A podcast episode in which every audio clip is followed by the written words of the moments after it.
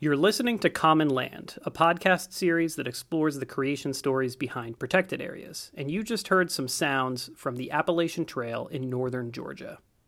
Yes, you heard that right. That audio was recorded the evening of my third night camping along the Appalachian Trail, in an area where the military conducts Army Ranger training exercises. Our second season of Common Land will be focused on the Appalachian Trail, and you're listening to the second in a series of mini episodes documenting my attempt to through hike this nearly 2,200 mile long footpath that stretches from Georgia to Maine.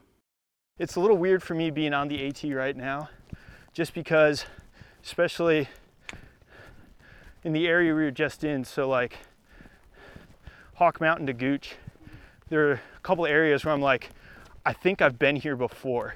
That's Andy, a fellow through hiker and a former Army Ranger who went through the Ranger training that I witnessed along the Appalachian Trail. In addition to the sounds of gunfire and planes flying overhead at camp, myself, along with a number of other Appalachian Trail hikers, had a close encounter with a group of Army Rangers in training. On day two of the hike, I saw about 25 men in full Army camo set up right alongside the trail with weapons aimed towards the path of the AT. Walking past this military training exercise was nerve wracking, and everyone was talking about the experience when we got into camp for the night. One of those folks standing around the campfire that night was Andy. I'm glad that we had that experience like as a group, you know, like everybody or a fair number of us saw these people because one of the things I'm trying to work on is being more empathetic, you know, and really trying to better understand things from other people's viewpoints. So it was really interesting just to hear other people's unfiltered uh, thoughts and concerns to what I took to be a very, especially because I had been on the opposite side of that, to be a very, a fairly, you know, quotidian, I guess is a big word to use there, event. I interviewed Andy the next day while we hiked together along the trail. My background and my experiences have shaped the way that I view the world. And so that, like, when I ran into that platoon, I wasn't like, oh, holy shit, the government's trying to take over the Appalachian Trail or some, you know what I mean? Like, some nonsense. Or like, are those live rounds? Like, all those concerns. Like, I didn't have any of those. Also, because I'd been in a similar position.